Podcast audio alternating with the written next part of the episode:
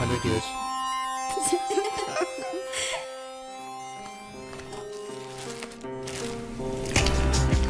So right after you eat these meals, you have energy. But the energy lasts a very short period of time, and you're hungry much sooner. And then you have to eat again, and then you have to eat again, and then you have to eat again. It is a lot cheaper to go eat fast food. I mean, it, it, definitely, you can buy a hamburger for cheaper than you can buy an apple. That's very sad because you're telling me I have to pay more in order to eat healthy, but I can pay less in order to get fat and to make you rich, or for something that I might die over. It's unbelievable. The poorest people in our country are the fattest people. There's, we've done something completely wrong here. Right, but I actually love this idea because I, I hate figuring out tips, right? I, I mean, call me crazy, but after I've had three glasses of wine, I don't like to do a math problem in my head, right? Tens, baby. Tens. Give me them tens. Give me them hundos. Give me them thousands. Liters instead of gallons, and instead of miles, there's kilos. It's confusing to me how kilometers are shorter than miles, but meters are bigger than feet. It seems like the metric system makes a lot more sense than our system. Yeah, ours is dumb. Why should you be a voice for public transit? Just watch what happens when public transportation enters the picture. Your community comes to life, and you're able to go to work, get to school, do some errands, see the doctor, catch a show, watch the game.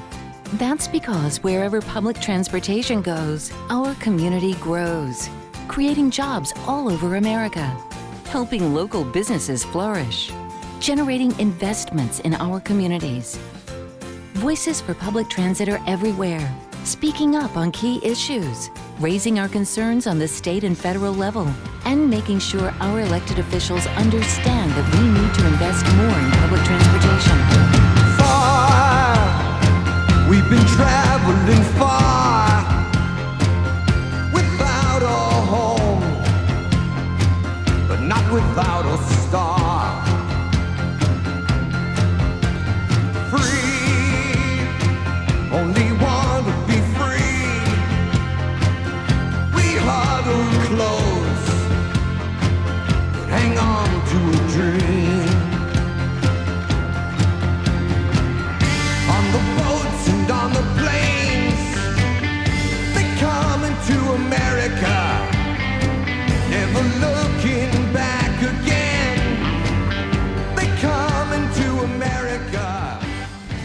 Hello there. Welcome back to 500years.org podcast. This is Jeff Till, and today is September 2nd, 2016.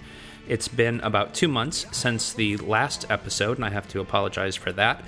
I had a bunch of actual bench work, meaning work that I have to do myself, come in uh, four papers and half a website. It was a ugly month where I violated just about every one of my personal freedom uh, principles. I had to write papers and take tons and tons of phone calls with clients. I had to write papers on the military industrial complex and the aerospace and defense industry, sort of one and the same thing, being an advocate for that. And then also one on taxes for corporations, which again, I had to advocate for being good and better at paying taxes. And then even for the website, I had to promote the effectiveness of state government. So none of these topics were particularly in my wheelhouse, but if I don't take the jobs, I don't get the other jobs and I don't get paid.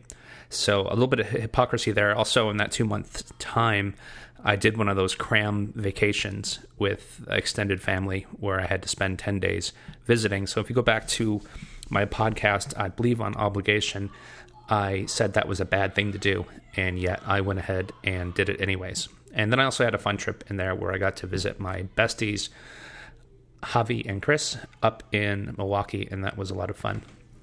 But all in all, that means that I have not been able to do a lot of podcasting, but I'm going to fix that right now, right here. We're going to talk about what other people in other countries find weird about America. Everywhere around the world,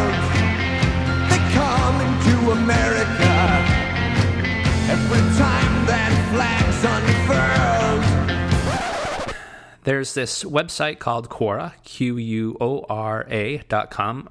Many of you have probably heard of it, and it's a question and answer site. And as far as discussions goes, I have found it to be one of the higher quality websites out there, where it's not a lot of people just uh, yelling at each other or making fun of each other, but they actually have questions on all sorts of topics, ranging from anything from politics to culture to history to science. And I believe the site used to actually qualify its answerers so that if you were to answer a science question, you actually had to be uh, proven to be a scientist.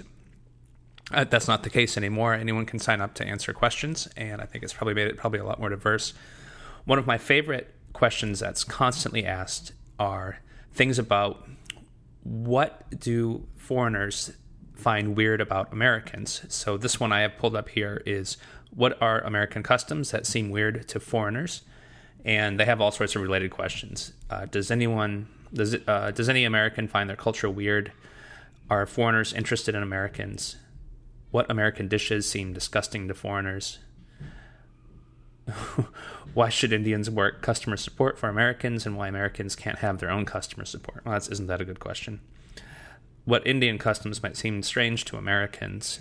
What do some American cities purposefully try to stay weird? What are the most notable American inventions in foreign regimes that have backfired on them, etc., etc.? And so I've read many, many, many of these posts. And what I've done is I've assembled a list of about a dozen things that foreigners find weird with America. And I, I don't know why I find it so fascinating. It's kind of an interesting mirror to see something that you consider, or that I consider so normal, be seen as so alien and stupid or ridiculous or unnecessary or disingenuous to someone else. And of course, this is all just based on how we grew up. So, as I always like to talk about, how you're sort of defined and programmed as a child is how you're going to see everything throughout your entire life. Now, one nice thing that, that most of these people do who are answering this question is that they do admit that you can't just characterize everyone as one collective, that there's different folks and different preferences, and they do acknowledge that America is a large country with a lot of different regions. Uh, some people would even consider it, you know, several countries put it together when you think about how different, suppo- well, how supposedly different, like the Northeast is different from the the Bible Belt South, or how the Rust Belt is different in California. I don't think the cha- the differences are really that big between regions, but it's nice that they do admit that everyone's not the same. So I'm going to go through this list, and I don't know if I, if I want to defend these practices and say no, they're not weird, and this is why everyone should have them, or maybe I can look at them and think, you know, should be change, and you know, could could this actually be done differently or better, as these foreigners suggest? So here we go.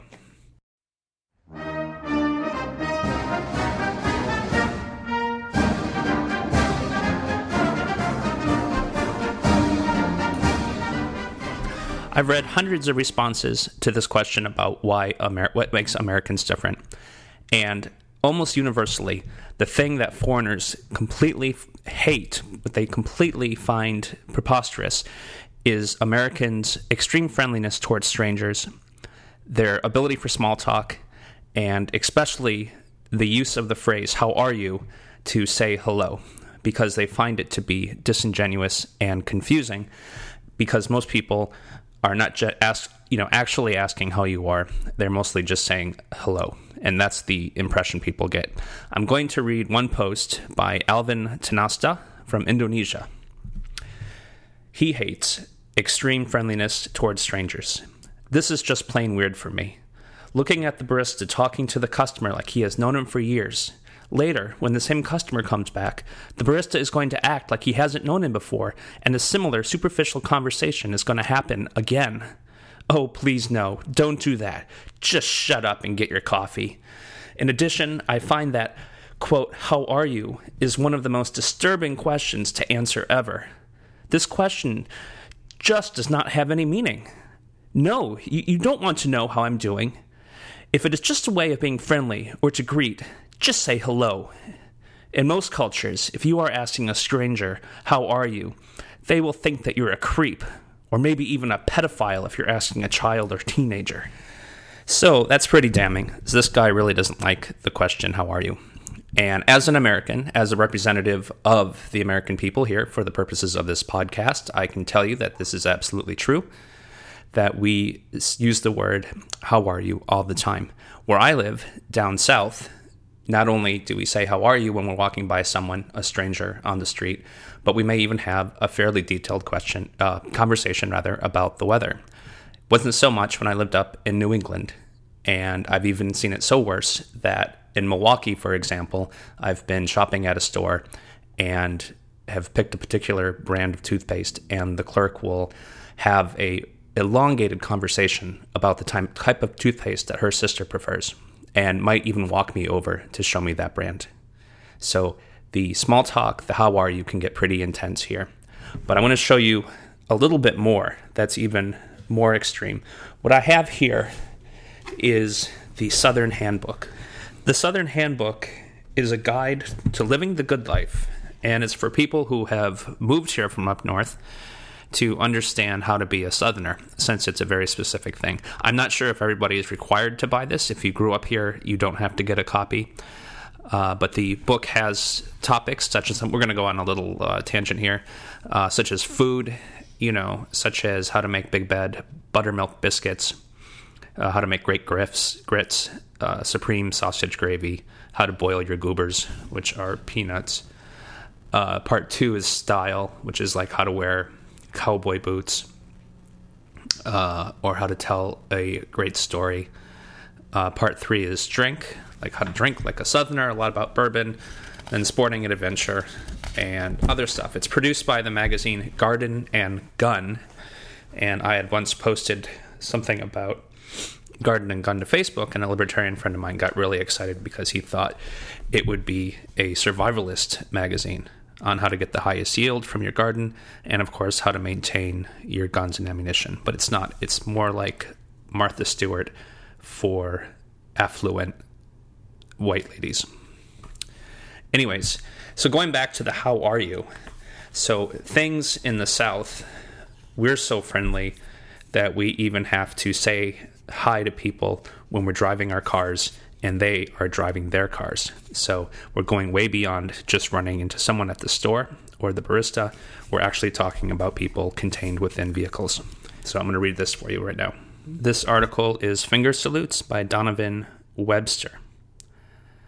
I always keep my right hand at the 12 o'clock on the steering wheel. That way, when I pass someone going the other way, even a stranger, I can lift my index finger and just say hi. It's a thing peculiar to the South. They don't do this in New England or California or Indianapolis. Even in the less urban parts, I know. The salute can go bigger. If you maybe recognize an acquaintance's car coming from the other direction, you can raise your index and middle finger in a kind of double salute peace sign. If it's a friend, you of course switch hands on the wheel and give the whole full hand wave. If you don't, they're likely to worry that you're mad at them. They know you saw them. It's a politeness thing. You know, quote, I want to acknowledge you. Unless you're in Atlanta or maybe Charlotte or DC, nobody honks their horn a heck of a lot. The salute is an antidote to such disturbance of the peace. By now, the salute has gone deep in my blood. More than once, driving to my farm, I've given the high sign to my neighbor's guinea hens, who have a gift of getting out of the pen and out onto the road to pick up tiny bits of gravel to help their gullets. I don't know where it came from. Maybe it's been around since long before Henry Ford got busy, more than a century ago. Maybe we've been hailing each other from carriages, penny farthing bicycles, horseback, wagons. I don't know if it'll ever evolve into anything else, but it's there. And the other person usually responds in kind. I appreciate it.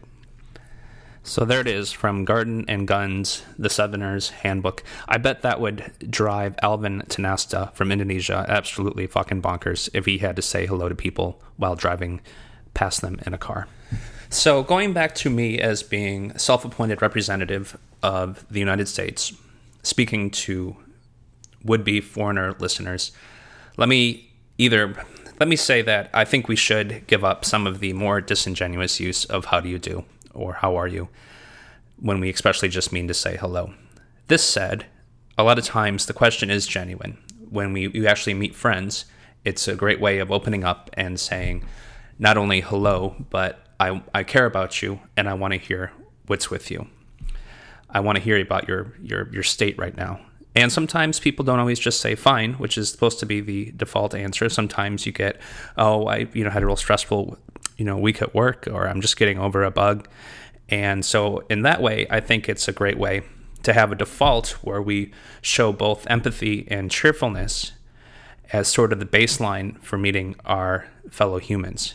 It's a great natural state, and it almost sounds like it'd be perfect for how a free society would want to behave, where every interaction is started with empathy and cheerfulness. Now, this isn't to say that freedom requires everyone to be angels. We know that this isn't true. It's actually freedom is the only system that can support not having angels. And that's probably why we don't want to have a government because everyone is not that nice. Everyone is not naturally empathetic and cheerful. I also think that there's something fundamentally capitalistic or market oriented about showing empathy and cheerfulness when you meet someone. To say, How are you? is sort of also to say, You know, what do you need? Uh, what can I get you to make you happier? You know, what, what state can be different for you and what state are you in now? So it's almost the beginning of how you would approach meeting someone's needs. You know, how are you? And whether that's in a commercial context, that means you know giving them you know helping them out with the the product or service that they want or in a personal context by seeing what you can offer them to make them happier. So all in all i'm going to say yes we can pull back on the how do you do in some situations but otherwise i think if we're going to be a good freedom loving society we need to start out interactions with em- empathy and cheerfulness and uh, others would be smart to do the same America, America. So issue number two that foreigners seem to think is bad or crazy is tipping. They all seem to hate tipping. Mark Boyer from the UK writes It appears to be customary to tip absolutely everyone for absolutely anything, even if they are simply doing their job, which they are already paid to do, even for things like carrying some bags a few feet and then the professional treatment, which I understand, that is dished out to large tippers. Money talks, but it just appears to be a little uncivilized to me. Well, Mark, I'm sorry that this practice seems uncivilized to you, but I'm going to come out in support of tipping. I think more tipping, the better. I mean, I can understand the frustration because you don't know necessarily when you're supposed to tip, how much, and when it's appropriate, when it's optional, or in restaurants, for example, where the entire compensation structure of the wait staff and the bartenders is based on tipping. They actually have a special minimum wage for wait staff and, and bartenders. At least 30 years ago, when I was one, I think the wage was $2.50, accounting that you would make up to 12 or 15 or even $20 an hour once tips were factored in.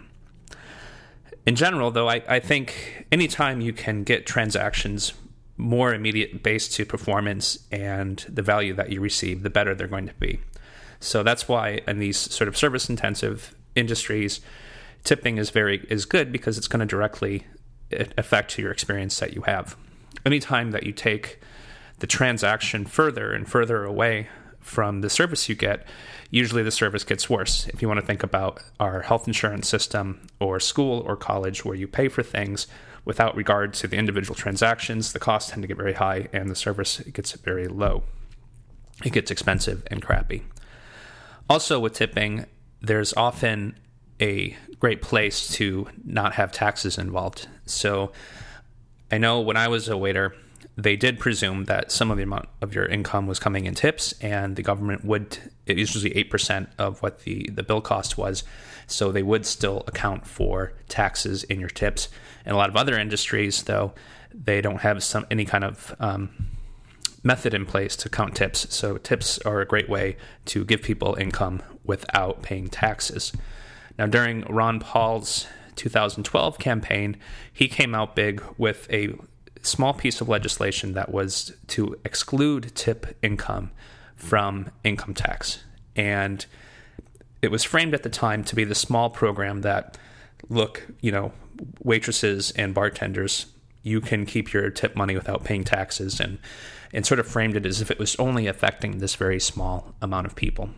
Now, I sort of saw something different in this legislation that if he made if all tips were now tax free, just about every business under the sun would reorganize their their payment or their pricing or their compensation models where a lot more of their revenues would be based on tip. So the plumber might come in and would only charge you for the parts and his markup and then would suggest that all of the service fees be a recommended tip. The, the same thing could happen with your dentist or the person who mows your lawn.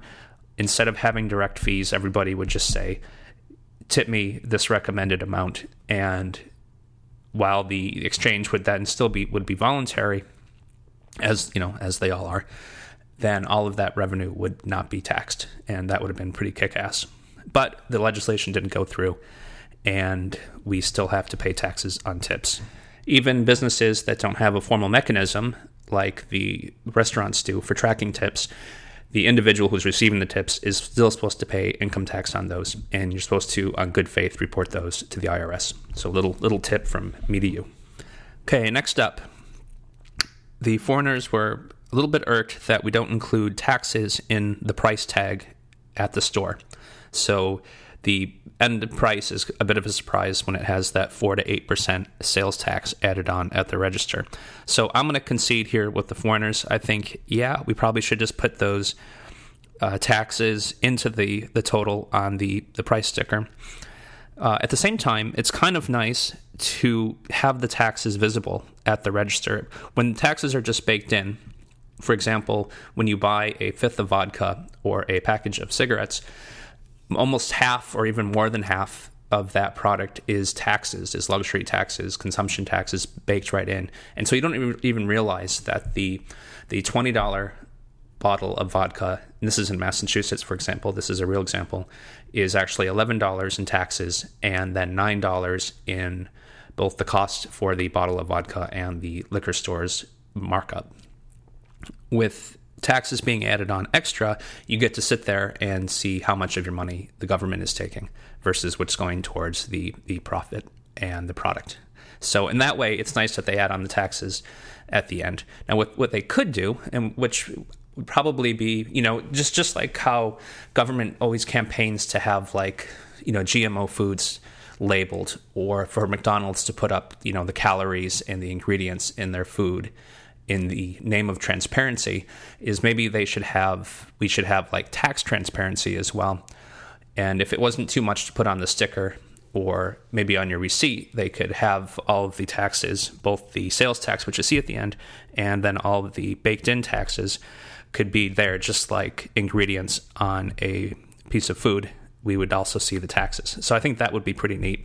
Not that i want to necessarily you know have a, uh, a, a you know six inch by six inch label on every apple we pick up, but you know tax transparency would be nice. But anyway, yeah, let's let's include the the taxes and prices so people don't get confused. Wrong, isn't it? But it feels so right.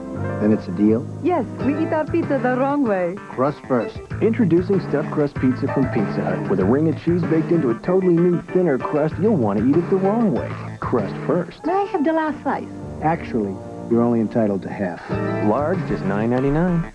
That was our soon to be president of the United States, Donald Trump, and one of his former wives making jokes about Pizza Hut's new cheese craft cheese cheese stuffed crust pizza and uh, making a divorce joke there at the end.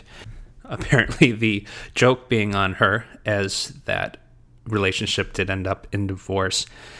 The next three complaints by foreigners all sort of go together, and that's the size of portions in restaurant being too big.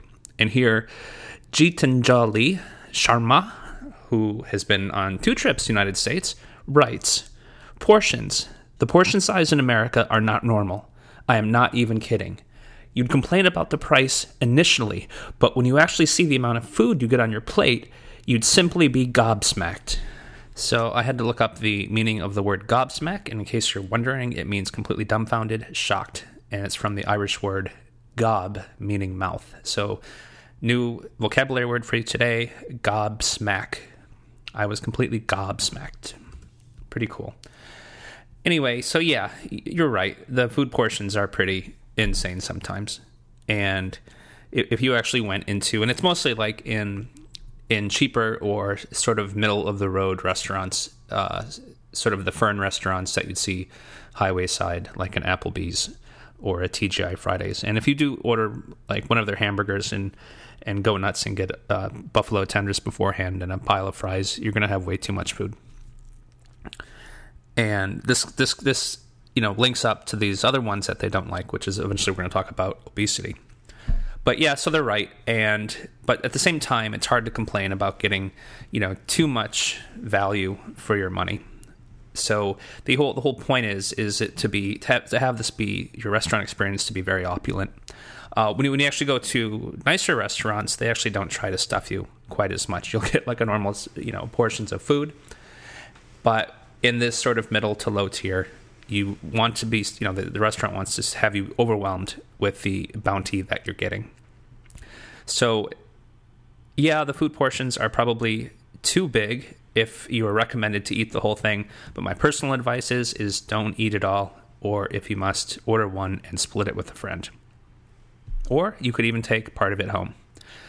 I think it's the Olive Garden now, which also has massive portions, but they were running a special where if you bought one meal, they would actually give you a second meal for free to take home.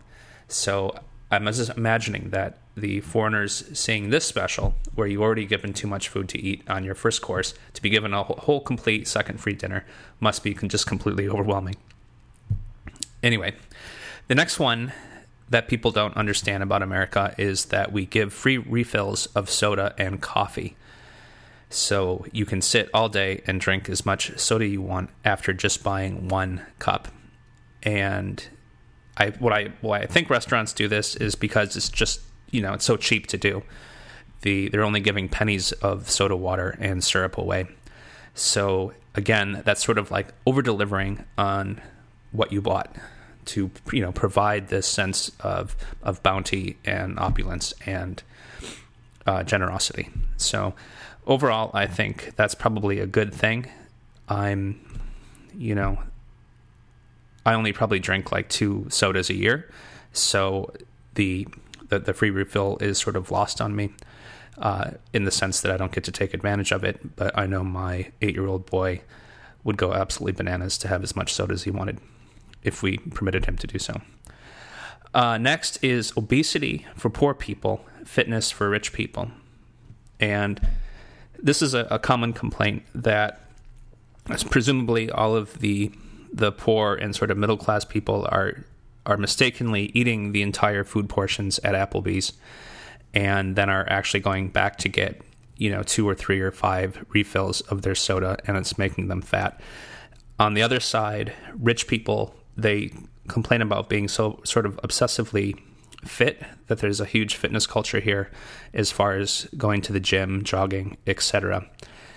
And that's that's pretty interesting. I think it's a, a fine sign of anti-poverty here in the United States where it's, you know, to be poor is to be have too many calories to consume versus being poor meaning not having enough food.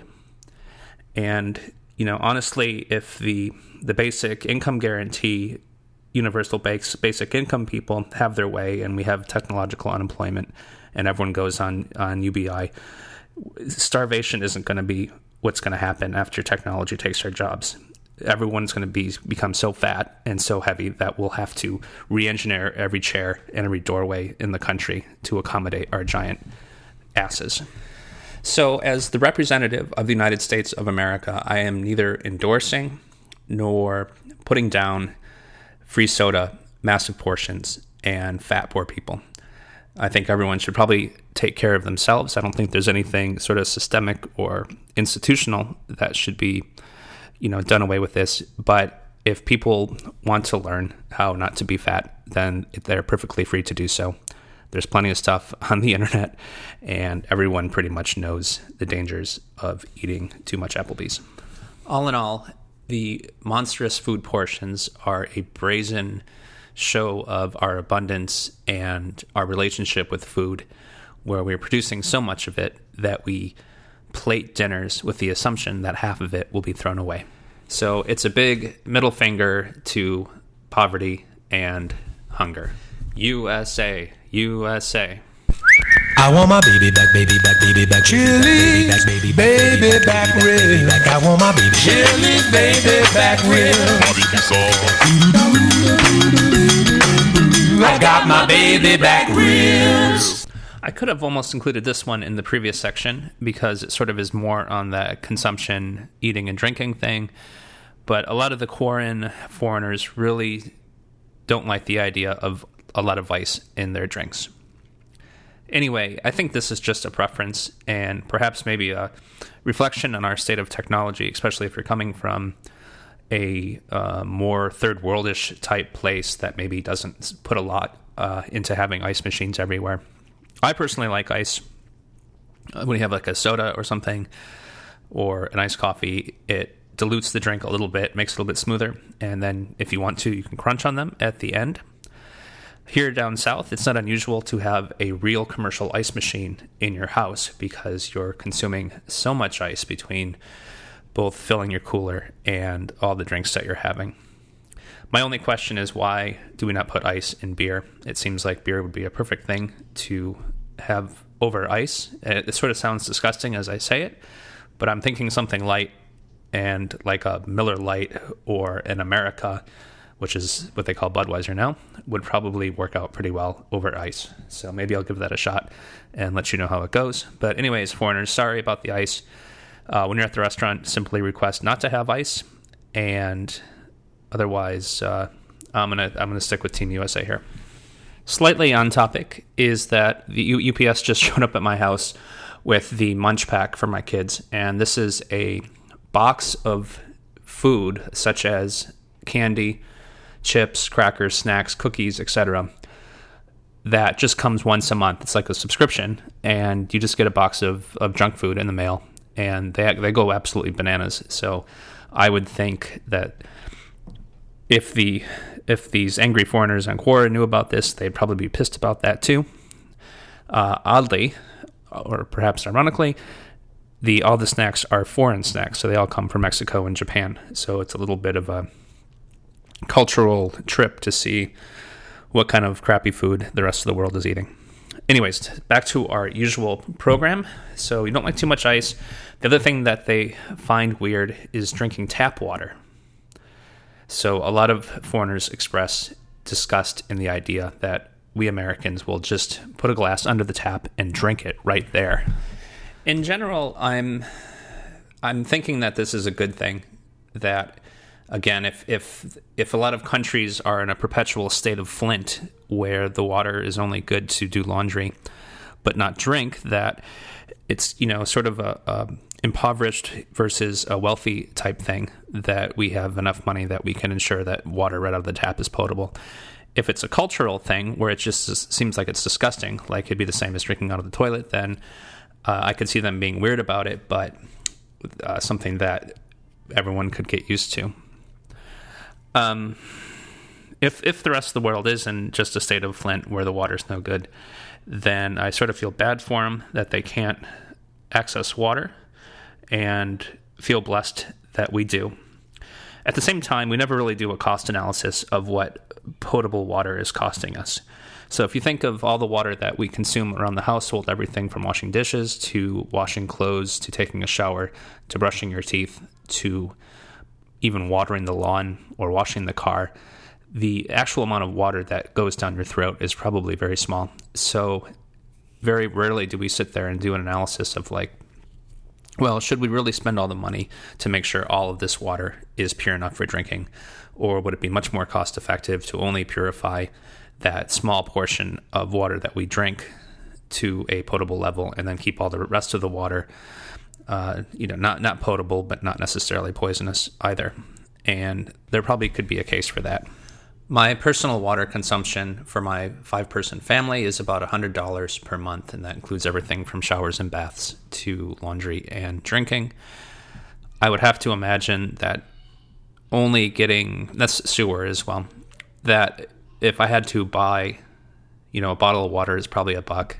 A hundred bucks. That'd be a hundred bottles. That probably wouldn't be enough water. Presumably, maybe I'd get like one of those uh, big water cooler type things that you see in an office. But I still think it's probably negligible to having potable water come out for everything. So I'll say again, let's go with Team USA on this one, and let's have potable water coming out of our sinks, and let's drink it. Mm.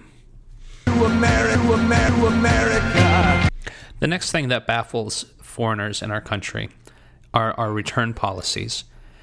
Basically, just about any store for 30 or 90 days, you can take back any piece of merchandise, almost regardless of its condition. And if you have the receipt, they will give you a full refund or a store credit. And apparently, in other countries, this is not the case. There was a famous case study probably about 20 years ago, and I think it was Nordstrom, which is a high end retailer. And they had such a generous return policy that they once took back a pair of tires, a set of tires. And the ironic thing was, or the weird thing, is that they didn't sell tires to begin with. They were pride. They pride themselves on being so customer focused that they would even take back returns to merchandise they didn't sell. Now, this sounds kind of stupid to me, but it was sort of an illustration of how sort of customer centric they were.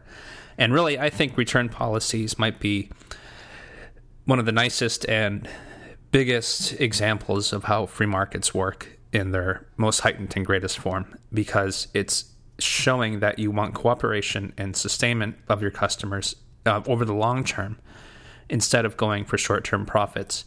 So, whereas the the classic image of the the businessman or the store being that they will screw over their customers, you know, rape and pillage to get profits at any cost is actually very demonstrably false because we can see that they will, you know, eat profits in the short term to make sure that they can have a long sustained relationship. And I have this with my business, which is a professional services uh, firm.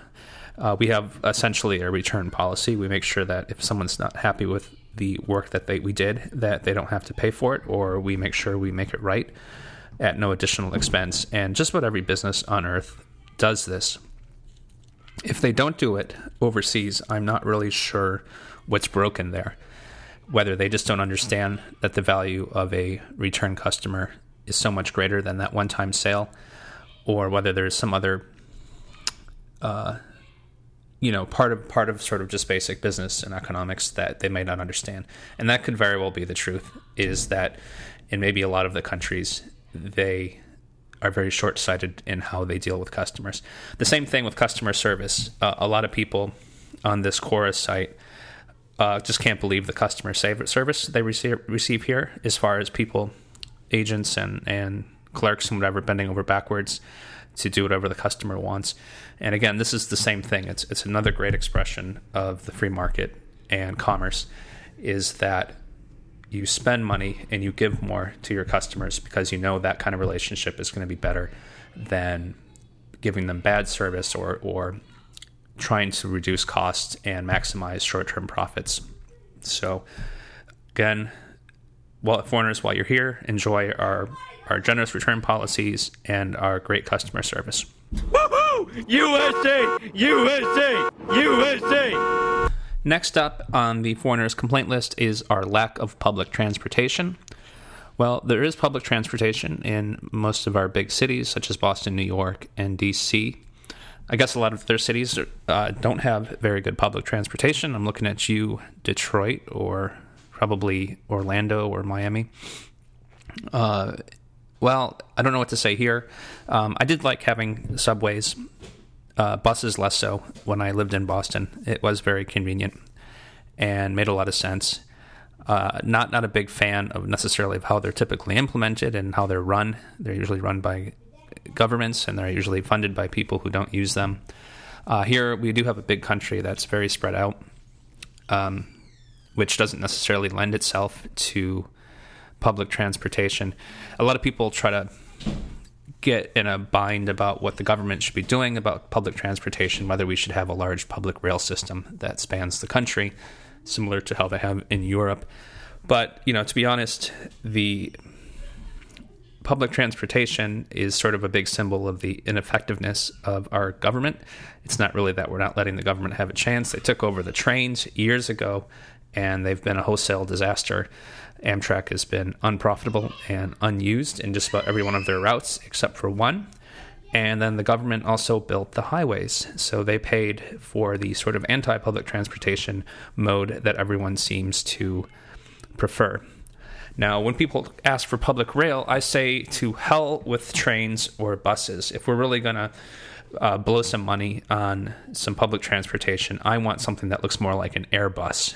And I don't mean the company, but I mean airplanes that maybe fly for 50 or 100 miles, land in, in minimalist airports that look more like just a bus stop, you know, without security or anything, where you can get on and actually go somewhere relatively quickly so that you could probably travel 50 or 100 miles in 10 minutes, not get on a bus or a train and have it take uh, hours and hours or days and days. But that's just my preference.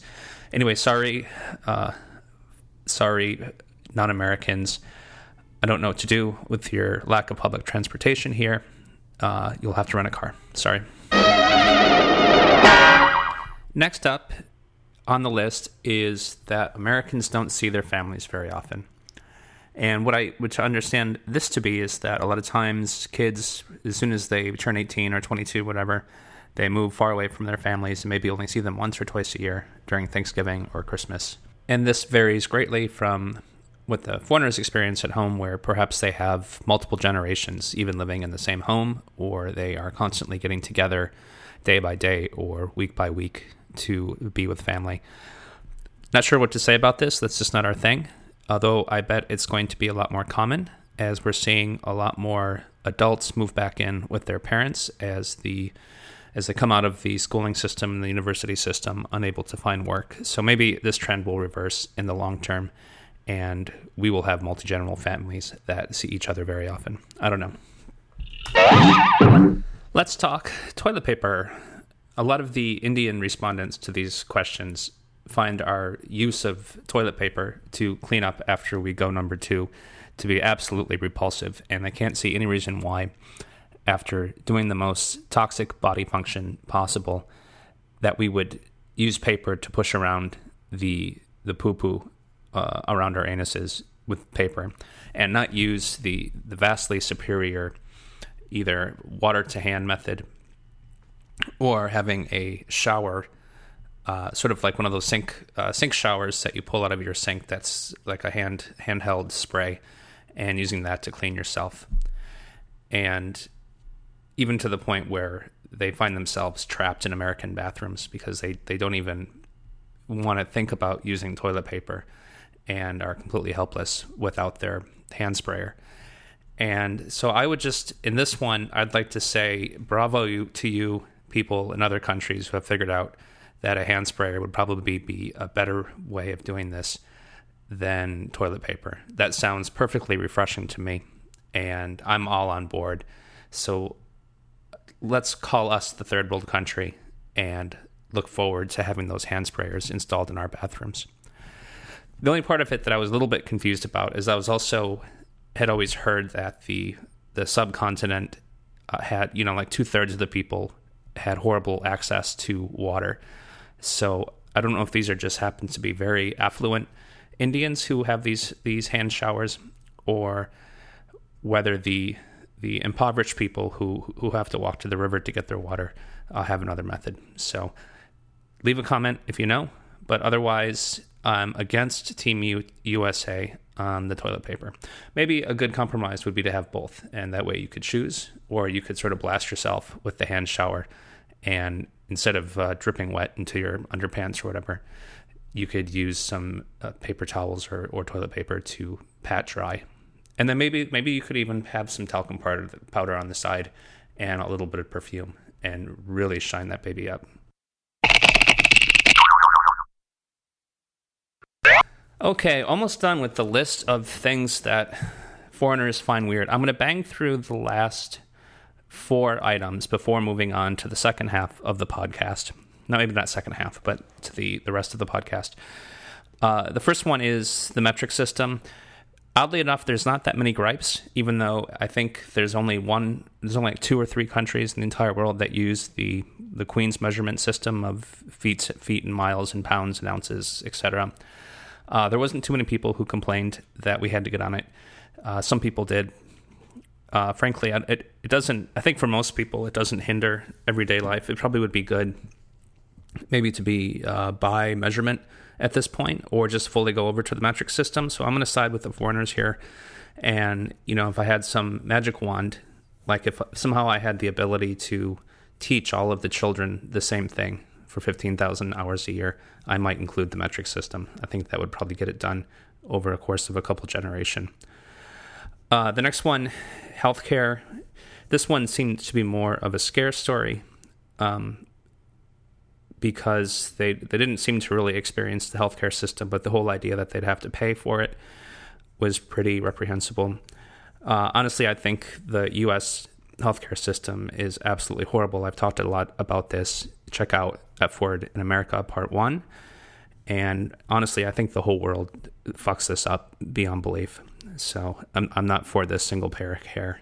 And I don't like uh, fascist care that we have. I think everybody's missed the mark on making healthcare more like apps and food and televisions and everything else that is cheap, abundant, and continually progressing. Uh, the last was most people can't believe the patriotism, the flags, the Pledge of Allegiance, the songs. And I think this, if you go back to my F Word in America part two, nationalism, I go into this pretty heavy. The the big difference here is that we actually have some validation that the rest of the world doesn't do this. So, so presumably, if you go to Indonesia or Chile or whatever, they don't. Uh, those are just random examples.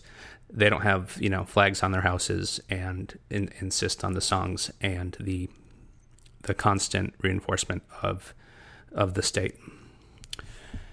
So that's the end of the list. The other thing that there were sort of perceptions that, that people brought up that I didn't think were really reflected in their experience when they came here. So, for example, some of the foreigners were worried about our gun culture, even though most, you know, 95% of people who are here never really have gun experiences on a day to day basis of any sorts. And most people probably never, never even see them unless they're on the side of a cop. Uh, they talked about our ribald political system. Um, lots of you know mentions of how crazy it is that that Trump's up there and everything like that. And again, that's something that's just more on TV, in my opinion, than we experience in a day to day. And then the same for violence and police brutality, which none of these things, you know, are laughing matters. But again, it's it's more of like what's on the news, you know, guns, politics, violence, police brutality, and not the common American experience, in my opinion. So there's the Quora list about what foreigners find freaky about Americans. Thank you very much.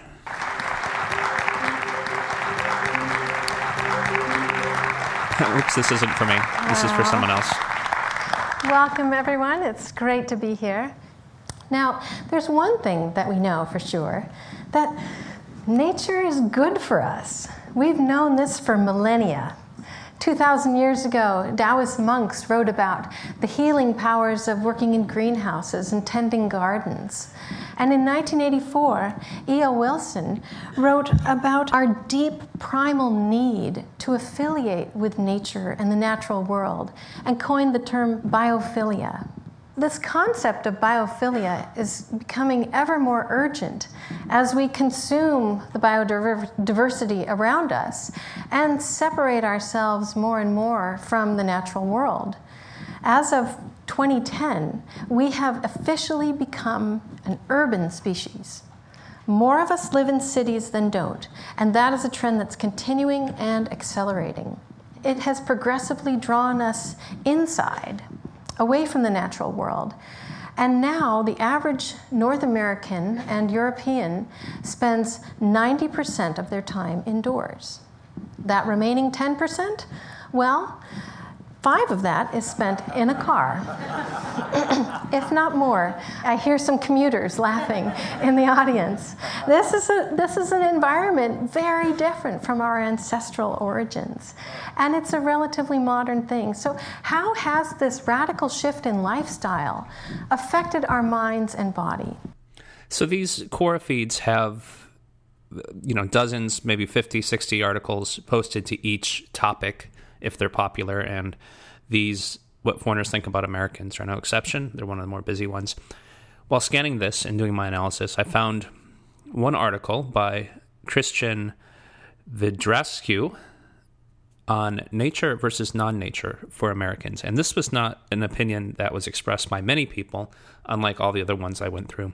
This was just one guy's or one woman's opinion that I found pretty interesting and Christian has traveled to over 30 countries multiple times. So here, I'm going to read it for you. I find the American love hate relationship with nature somewhat weird. On one hand, people in the U.S. cherish their natural parks, protect wildlife, and build and maintain nature trails. People take vacations in their wonderful parks and generally refrain from leaving trash, disturbing the flora and fauna, or otherwise disrespecting their nature. They often go to the beach and enjoy clean water and clean sand. On the other hand, in everyday life, people avoid anything natural like the plague. Any food ingested must be as unnatural as possible. Coca Cola and other chemical laden liquids loaded with sugar or corn syrup have replaced water for many people. If water is consumed, it must be loaded to the brim with ice. See, there's that ice thing again. Raw milk is illegal in most states. Apples and other fruits are polished with chemicals for a shiny look. Taste and health effects are lower priorities. Tomatoes and many types of produce have been bred out of existence and replaced by genetically similar plants devoid of any taste. Meat is injected with chemicals before being sold, and certain staples of human nutrition, such as animal organs, have disappeared from the typical American diet, chicken liver being the only exception. Lifestyles have evolved to avoid any interaction with nature. Office buildings are built with windows which can never be opened. Fresh air is avoided is to be avoided at all cost. The workday keeps most people inside during daylight hours, and there's a commonly held belief in the US that sunlight is dangerous. I did hear that one from other people. People work sitting in an unnatural position for most of the workday. Lunchtime for people in the workforce is generally, generally is usually limited to half an hour or an hour for very speedy eating, with no time for digestion, rest, or a nap. Human movement is something that is done at specific intervals, exercise sessions, but otherwise avoided. Air conditioning is ubiquitous in almost all seasons, again, keeping people completely separated from nature's temperature and humidity for that particular day. Laws in most jurisdictions severely discourage walking or any other natural means of locomotion. The sun, and sunlight in general, is portrayed as the enemy. It is seen as responsible for cancer rather than vitamin D, increased bone strength, better mood, and life. People generally avoid it or block its rays with sunscreen. People with houses often have only one type of vegetation, called a lawn, and are forced by law to keep it trimmed. No wildflowers or weeds are allowed to grow. Outdoor seating at restaurants is restricted, partially by consumer choice, partially by laws. Clothes, cleaning supplies, detergents, hygiene products, and many household products are laden with chemicals, and few are made at home. Part of this phenomenon is cultural. Maybe nature was t- a tough thing to conquer during the early settlement days, and left some sort of trauma in the collective American psyche. In part is social engineering through laws, the creation of the suburbs, food laws, building codes, or standardized working conditions. This analysis, in my opinion, is somewhat linguistic because when we define nature, we're basically defining nature as anything not being of man. So it's not too much of a surprise that things that man do are inherently non natural. So there's no almost no way we can exist without being non-natural. And it also is a great statement of preference and luxury because most of the things that we want to do, we do not want to be bothered. Uh, say if we're working at a computer or eating our dinner or sleeping, we don't necessarily want to be harassed by breezes or the humidity or insects or, as she says, sunlight. He says. And so, all in all, I think this is a good thing that our experiences with nature are always preferred. They're preferential and they're by choice. They're at the times that we want to take the time to actually either you know enjoy the beauty of nature, enjoy the fresh air, get exercise, etc. and the fact that it's not integrated into the day to day life, especially especially with uh, the way people work and the way people live, uh, just makes a lot of sense. And so, I think if you were peoples that were forced to constantly commune with nature in all of your activities, whether it be going to the bathroom or working or eating or sleeping, that we it would be a discomfort and a overall negative. So that's sort of my take on this. I, I thought it was pretty clever, but in the end, I don't think it means a whole lot. Okay, let's now turn our, our attention to another group of crazy foreigners who have some different views about Americans. To say the collapse of the world economy or a nuclear first strike, but I can say with certainty that you will be safer in France if Trump becomes president. Really? The reason there are so many terrorist attacks in France and Europe right now is because ISIS is losing on the battlefield. Their caliphate is crumbling. And that's great. I mean, fuck their state. These cretins need to be wiped off the face of the earth. Obviously, Benjamin, you aren't familiar with the radical Islam debate on Dubuque versus Dabiq. No, I'm not. Okay, before ISIS, if you wanted to grow out your beard and decapitate apostates, you only really had one option, and that's Al Qaeda. People forget, but they were really totally focused only on the West. In fact, one of Osama bin Laden's early mottos was first we take Manhattan and then we take Dubuque. Dubuque, Iowa. Yeah, uh, Osama had a total hard on for the heartland. For him, Dubuque would be the new center of radical American Islam. He even had all these little architectural models built up where the Sharia Supreme Court would be, where the mosques would go, uh, jihadi summer camps. Come on, that that's ridiculous. That's exactly what a young Al Qaeda recruit named Abu Musab al Zarqawi, who you may have heard of, said to Osama bin Laden's face when the two met for the first time in Kandahar. Zarqawi believed real jihadis would aim for Dabiq, which is actually a town in Syria. There are some old Islamic prophecies. This is where the final battle of Armageddon will supposedly be fought in Dabiq, an epic end of the world battle between invading Christians and Muslims. Dabiq is also the name of the ISIS propaganda magazine. Yes. Okay, here's the basic picture. Whatever else may be wrong with our world, it remains a fact that many of the most terrifying examples of human conflict and stupidity would be unthinkable without religion. And some religions are worse than others. This Finnish woman's celebration of the quote martyrdom of her child, that's religion. And it's not every religion. That's what a belief in paradise gets you. A Hindu wouldn't believe that. A Buddhist wouldn't believe that. A Jew wouldn't believe that. And needless to say, an atheist wouldn't believe that. And this belief and its horrific implications is not the product of U.S. foreign policy.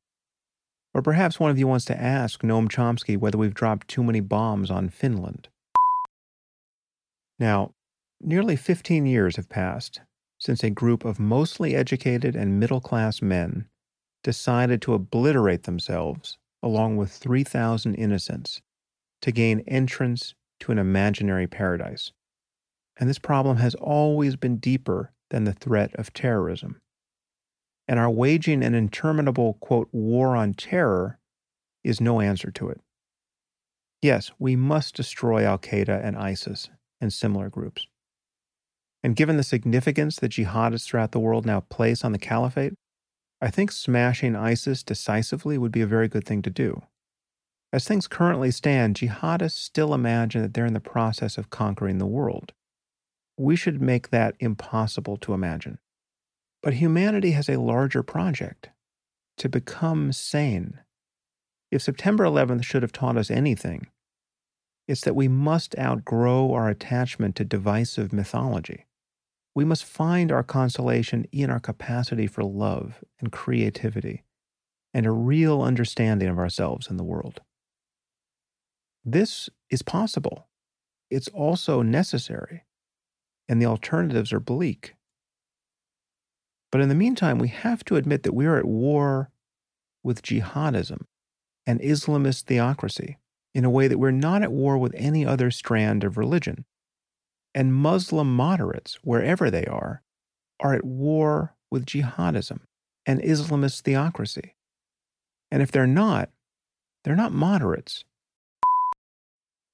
Well, I hope it's clear that these are not people we will ever be able to negotiate with. And they have already told us that they would view any truce as an opportunity merely to just gather strength for further attacks against us.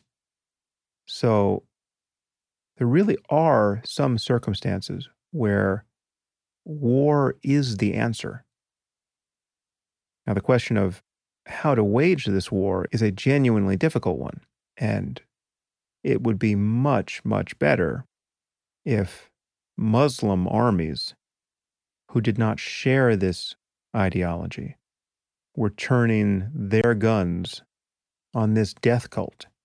But in the absence of that effort, non Muslim armies are clearly going to have to do this.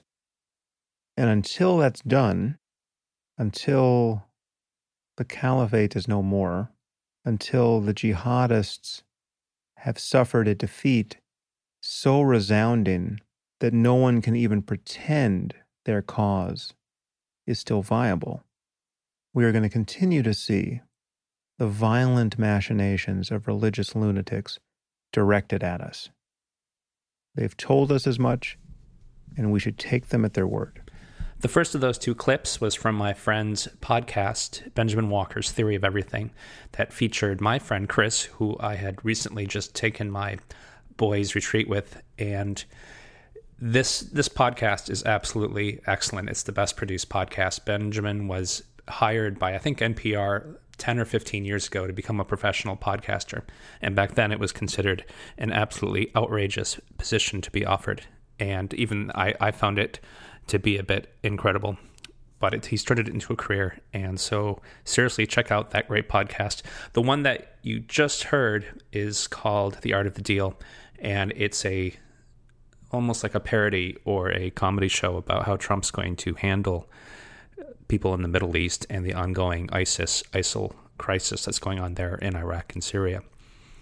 The second clip was from Sam Harris, who is now an unwilling guest on my show multiple times, and his analysis of an article that just came out about uh, from Dabiq about why Muslims want to kill Americans and what they find to be lacking in our culture and our religiosity and our ethics, etc., and why they want to eventually kill us all. And so the article is pr- pretty interesting. And Chris had sent it to me before uh, we had met, and we probably talked more about this than I had ever talked about the Middle East. Uh, I I didn't actually know what ISIL or ISIS was. I had to later go to Wikipedia and do a little bit of research. Uh, as I don't I don't really watch the news. Probably if I did watch cable news, I'd be much more informed. But it was still interesting. So anyway, this article is from the magazine Dabiq, which Dabiq is a city in Syria, which is considered to be, as you heard, the holy place for a, a holy war eventually, where the, the non Muslims will fight the Muslims uh, to the death. But it's the, they named this publication that they actually released in English and several other languages that talks about what they're doing and what they want. And it turns out, I guess it's Al Qaeda has another magazine, which is another group uh, called Inspire, which is to not just recruit people into the the jihad, the the Muslim jihad, but also to inspire people to do acts of violence and terrorism abroad. So that's kind of scary. If you're a big dummy about current events, like I am, uh, it is pretty interesting to go onto Wikipedia or somewhere else and read about what ISIS and ISIL is. It turns out that they're the same organization, and ISIS stands for the Islamic State of Iraq and Syria, And then ISIL stands for the Islamic State of Iraq and the Levant. And the Levant is a historical term, sort of meaning the the coastal region that includes uh, Israel and Jordan, Syria, Lebanon, I think, and, and some other places. And anyways, so they're a group that has risen to take over like this uh, the dumpy parts of Iraq that have been presumably uh, blown apart for the past 15 years and have been largely fled with the largest refugee population uh, that we've known of in the last 20 years. The, the biggest rec- refugee populations in the last couple decades have been Iraq, Afghanistan, and uh, Somalia. And I, I imagine Syria is, is getting up there as well. But this is a group that has claimed the the sort of supremacy of uh, Sharia law and and Muslim dominance, and they have found this sort of uh, junkyard to take over, and they have also they have established a, a caliphate, which is an area which, which holds the caliph, and that guy is sort of like the I'm probably pronouncing these all wrong, but that holds sort of this pope-like figure. Right now, I think it's al Baghdadi, and he's declared himself to be sort of the leader of Muslims the worldwide. Now he's not he's not really recognized by most groups, not even some of the other nut jobs that are right in the region. So this magazine, Dabiq, they published an article about why they want to kill us, and I will give you a little bit the highlights of what this article said and explain what you just heard of Sam Harris explaining his his thoughts on it. The article is Why We Hate You and Why We Fight You and it's a really long, well written article. And the main reasons that they state is number one, we hate you first and foremost because you are disbelievers. So we, since we reject the oneness of Allah, that's why they first want to kill us and why they want to they want to uh, why they hate us. Uh, number two, we hate you because you're secular. Liberal societies permit the very things that Allah has pro- prohibited while banning many of the things He has permitted, a matter that doesn't concern you because you separ- separate between religious and state, religion and state, thereby granting supreme authority to your whims and desires via the legislatures you vote for into power. So we don't combine our state and our religion, and we don't we do things that aren't permitted uh, under you know under the law of Allah. Number three, in the case of the atheist fringe, we hate you and wage war against you because you disbelieve in the existence of your Lord and Creator. So these these are quite a bit tougher than um, not liking our uh, refillable drinks. Uh, number four, we hate you for your crimes against Islam and wage war against you to punish you for your transgressions against our religion. And then five and six are both about this reason that I always uh, thought that these guys were pretty intense, which is we hate you for your crimes against the Muslims, your drones and fighter jets bomb, kill, and maim our people around the world. Uh, number six, we hate you for invading our lands and fight to repel you and drive you out. So, the neat thing about this article is that we the we can often talk about the blowback that we get from the Muslim countries because for the last 14 years, we've killed hundreds of thousands of their people. And that would be enough to irritate anyone enough to want to retaliate. But the special thing about this article is they actually state the reasons of from the religious point of view, which means presumably even if um, items five and six didn't exist, and they actually go on to say that those are the, the last of the reasons, uh, the religion alone would be enough to have them attack, you know, want us to to kill all the non-Muslims, which I agree is very scary. And if you listen to that that podcast that I, I posted some, which I had to edit just because it was going on too long uh, for my purposes, but Sam Harris goes on and reads the entire article and provides a lot more analysis than just the six minutes I put there. And he says that this is a good enough reason here why we need to destroy them in, in totality and why war is justified. And earlier in the podcast, he talks about other people like Glenn Greenwald or Noam Chomsky who use that blowback uh, argument that these people are mostly so dangerous because we have spent years ravaging them, killing their children, killing their dads, their mothers, etc. And so I don't. I'm not sure that I. I think that just because they wrote this this op-ed, and it's that it's true that necessarily we can still take them for the word. I'm sure they're still using this um, this batshit sort of stuff to attract people as best they can, but I don't think it necessarily justifies the continual continued uh, onslaught of killing people in the Middle East. Um, most most of the you know they he says that an army of Muslims should come up and attack them. And if you look up at this map of Syria in the, the Syrian civil war, uh, it is a bunch of different groups who are are Muslims and who are attacking them. And also, you could make the case that there was an army of Muslims called, you know, whatever Saddam Hussein's army was, that was keeping these people in check for the most part. Keep in mind that the the 9/11 attacks were all committed by Saudi Arabia's Arabians and not people uh, in this club.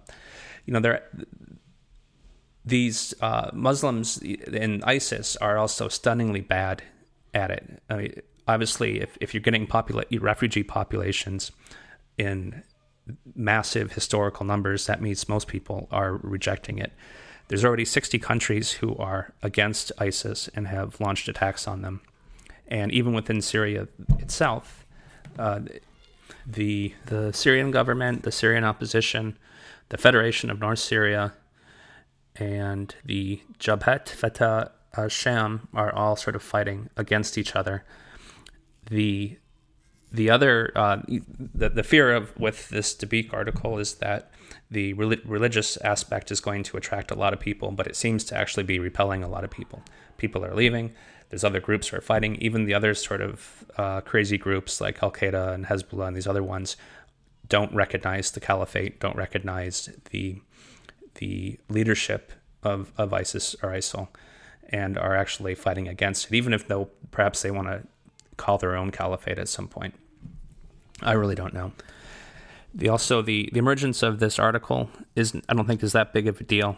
The you know there's already a 17 year old tradition that this would have belonged to. So this this group of uh, crazy fundamentalists existed all throughout time for the last you know 1500 years, but you know whenever they couldn't get traction, they they've been sort of beaten down.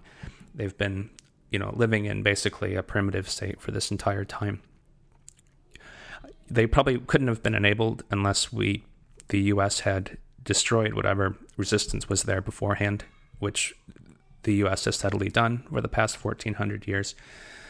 Uh, these guys just really aren't very good at it because that's really the only place that they can even get a foothold is in the, the ruins of the war. I feel pretty well adv- convinced that their the sort of primitivism of their belief, such as you know not even having you know usury, which is lending, is going to prevent them from doing anything that's fairly sophisticated in warcraft. I, I doubt they probably can have the science to process and refine steel or refine oil.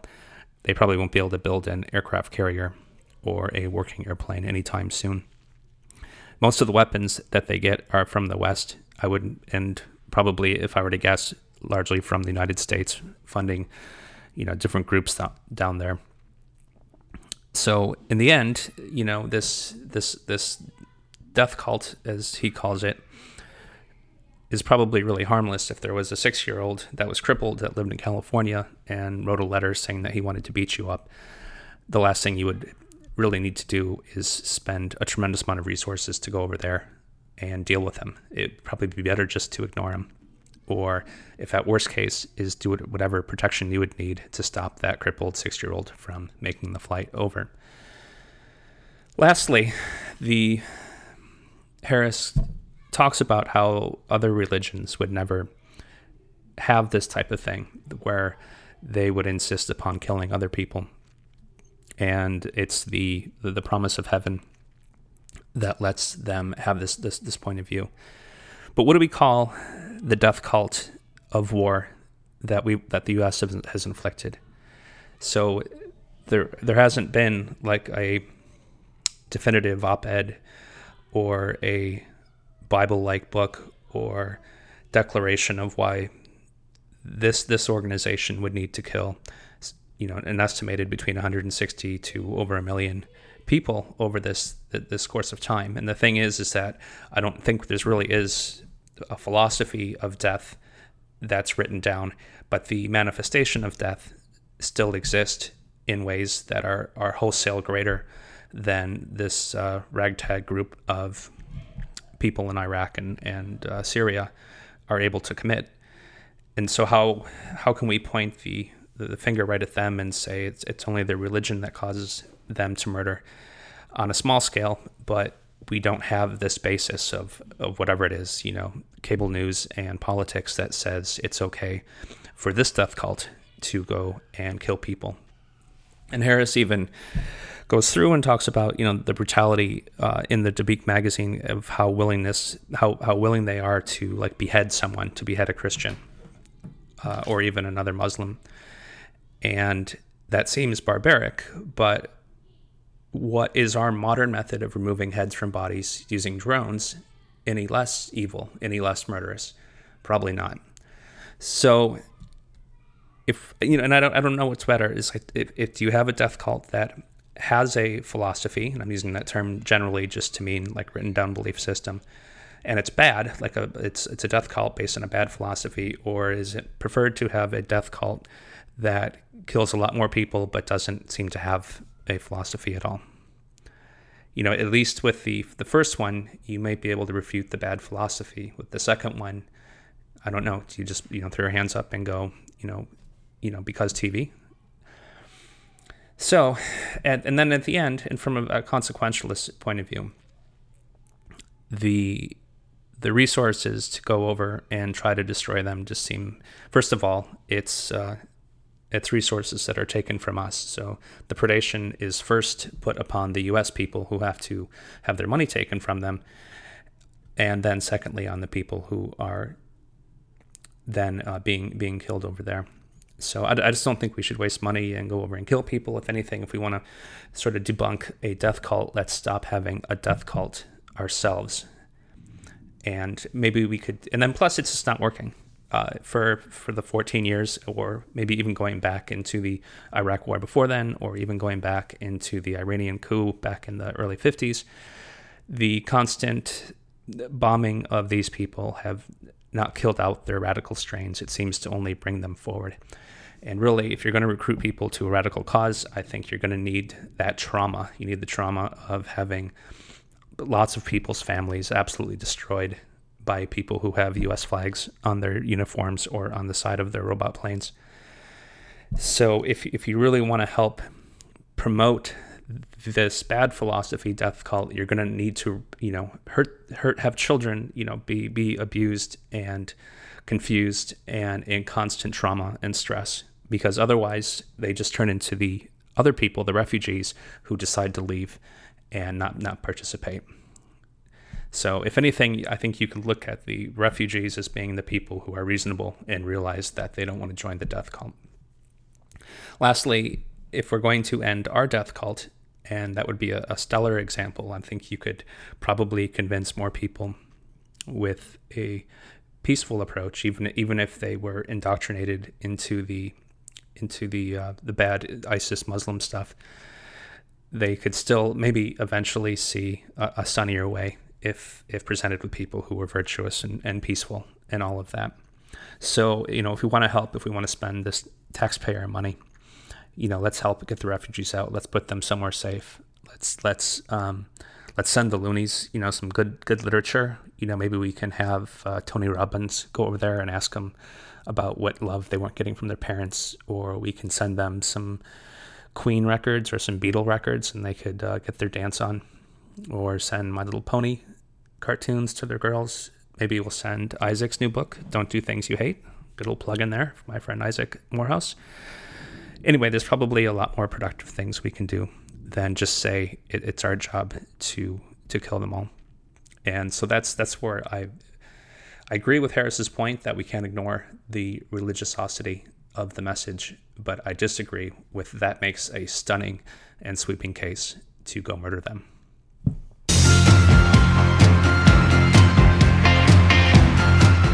So that's the end of our podcast about what foreigners find silly, ridiculous, unusual about America and Americans. Hope you enjoyed it.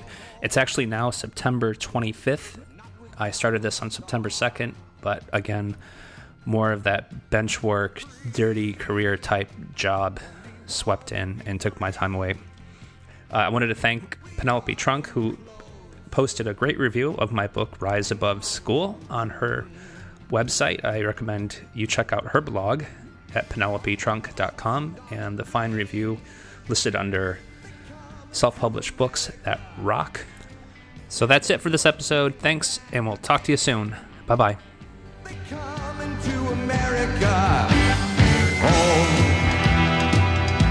Don't it seem so far away?